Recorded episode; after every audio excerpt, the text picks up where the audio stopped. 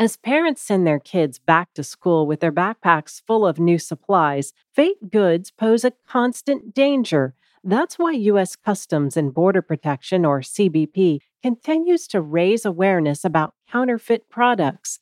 John Leonard is with its Office of Trade.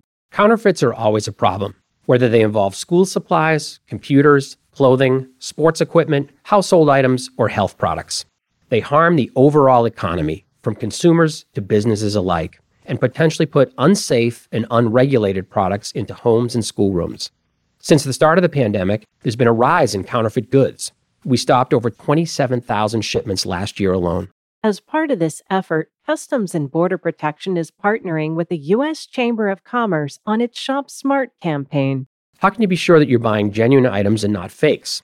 Start by making sure that you're shopping at reputable retailers and websites. And if you think you've bought a counterfeit item, report the violation to us right away.